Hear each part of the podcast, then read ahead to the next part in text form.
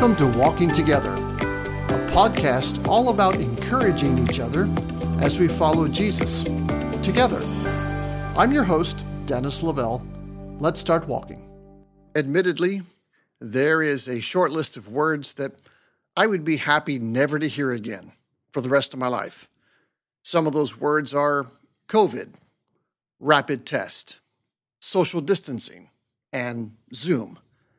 In the mid 14th century, the city we live in, Bruges, Belgium, was nearly wiped out by the Black Death. Matter of fact, it wiped out one third of the European population. And obviously, it could have been much worse if they had modern transportation like we have today.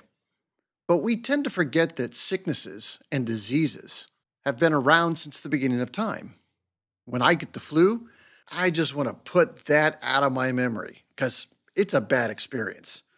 And when it passes, I just forget about it until someone brings the subject up again.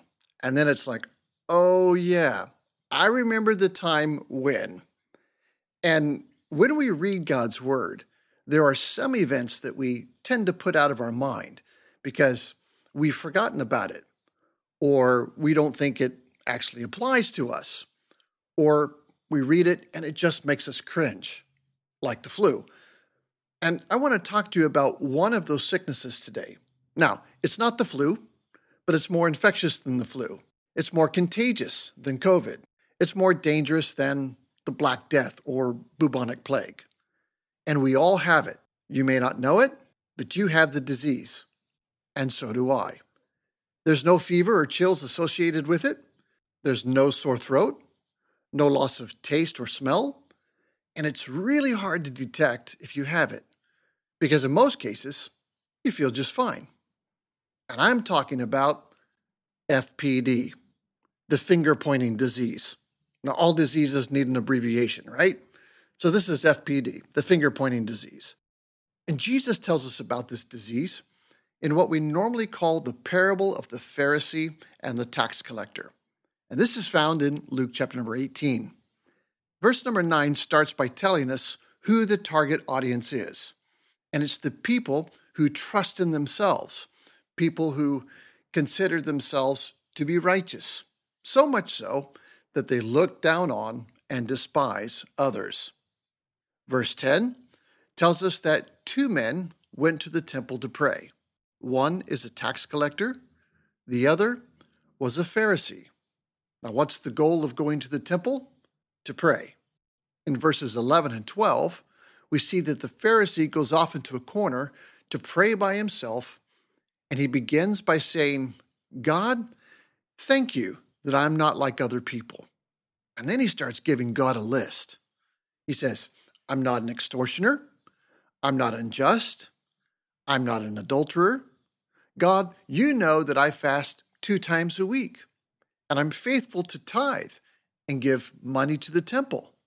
And he kind of glances across the room and essentially points his finger. And he says, God, I'm especially grateful that I'm not like that guy over there, the tax collector. And by telling this parable, Jesus wants the hearers to hold up a mirror and ask the question Who do you see in that mirror? Do you put yourself in a different category than the people around you?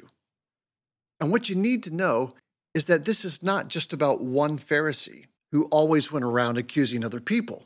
No, no, it's about every single one of us who suffer with the same terrible finger pointing disease that he had. Now, as you read this, try to package everything that's happening in your mind. A Pharisee and a tax collector reach the temple at the same time. Again, the goal is to pray. And prayer is a release valve for our nervous system. It's how we talk to God. It's the way we give thanks for his kindness.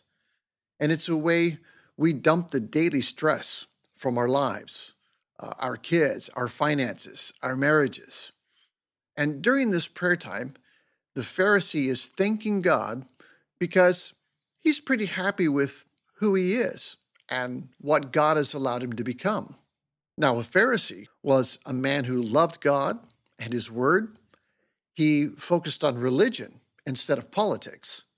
And the Pharisees were the ones who most often confronted Jesus and said, Hey, hey, hey, you're not in step with all of our religious rules. And they loved their traditions just as much as they loved God. They claimed that their traditions evolved from the time of Moses. So to them, traditions were just as important as God's word. Now, there's nothing wrong with traditions. There's nothing wrong with singing Joy to the World every Christmas. There's nothing wrong with watching the Detroit Lions lose every Thanksgiving. Well, they probably don't, but it, it just seems that way. But it's when we determine that traditions are on equal footing and standing with God's Word that we get ourselves into trouble. Traditions are man made. And although the Pharisees didn't think they lived a hypocritical life, more than one time in the Bible, Jesus looks at a Pharisee and said, You hypocrite. Matter of fact, Luke is telling us how a Pharisee thinks.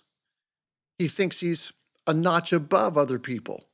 He says, I'm not like others. I'm not an extortioner. I'm, I'm not an adulterer. And the text tells us he doesn't fast just once a week, but twice a week. And he does it for God. And he gives a tenth of all of his income, every dollar that he earns. He doesn't give a penny or a nickel on that, but an entire dime in the offering plate 10%. And while we're quick to throw darts at this Pharisee because we know the outcome of the story, let me ask you how many of us even measure up to the standard of the Pharisee? Do you fast two times a week? I don't. I fast one day a week until dinner, a half day fast, but it's more for health reasons than my daily walk with God. But here's the point the Pharisee is suffering from FPD, the finger pointing disease, and he doesn't even know that he has it. Now, please notice the core of his prayer. Everything the Pharisee mentions starts with the word I. Now, just look at the list. He's telling God what he's not, as if God actually needs to know that. He says, God, I'm thankful I'm not like other people. I'm not an extortioner. I'm not unjust. I'm not an adulterer. Then he switches from what he's not to what he is. Now, Lord, I'm good at fasting. I do that twice a week. And I'm faithful to pay my tithes back to you. And don't miss this everything is me, me, me. It's as if he's using himself as the standard for righteousness. Now, if he would have lived in 2021, he'd probably say something like, Well, Lord, I fill in my tax forms honestly. I'm not a drug dealer. I don't steal cars. I'm not a pyromaniac. I'm not a thief. I don't steal from my employer. I don't misuse funds available to those who earn less. I go to church regularly. You get the idea.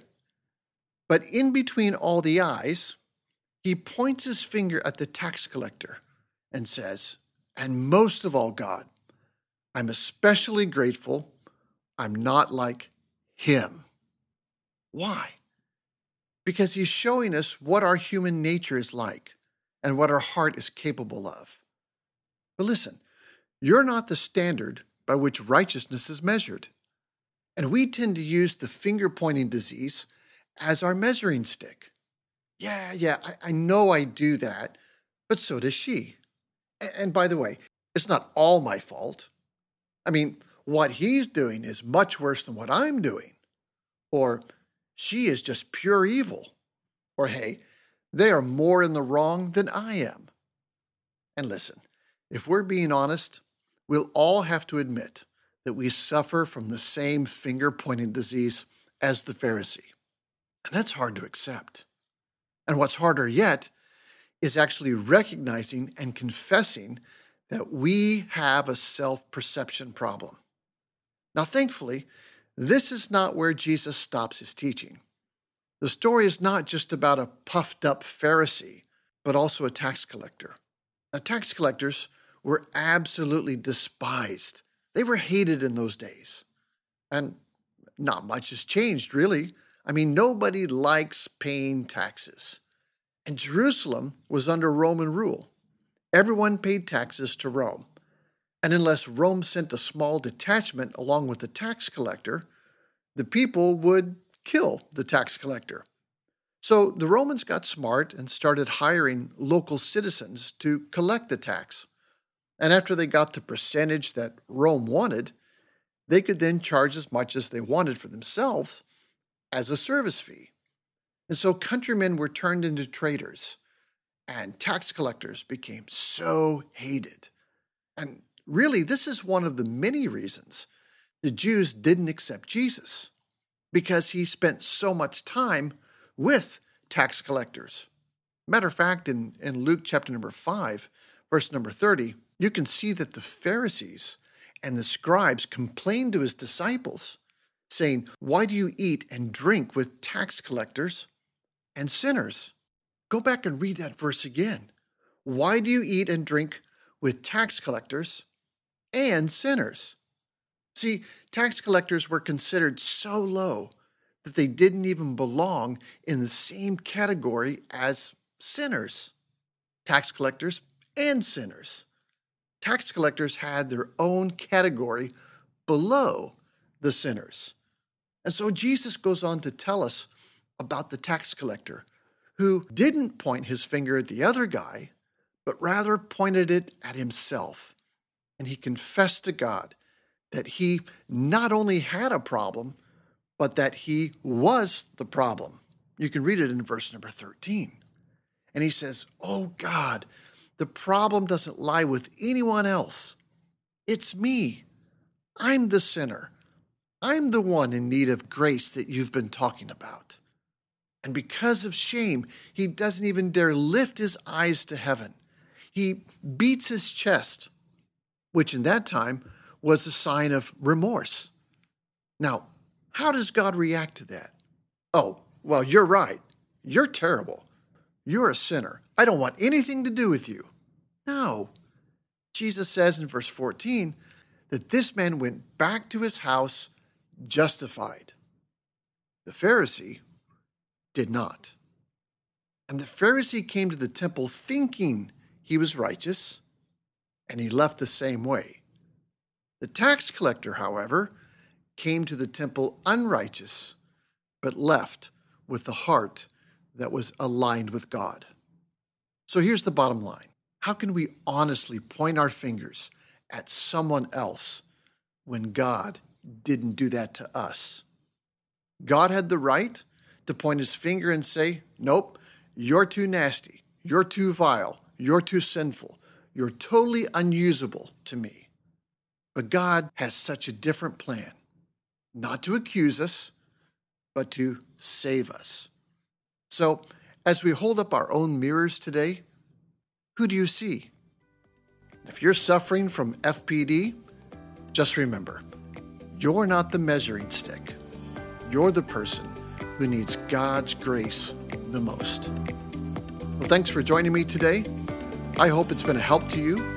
Download the episode and forward it to a friend. Screenshot it repost it on your favorite platform, post a positive review. That will help others find the podcast. Thanks for tuning in. We'll see you next time.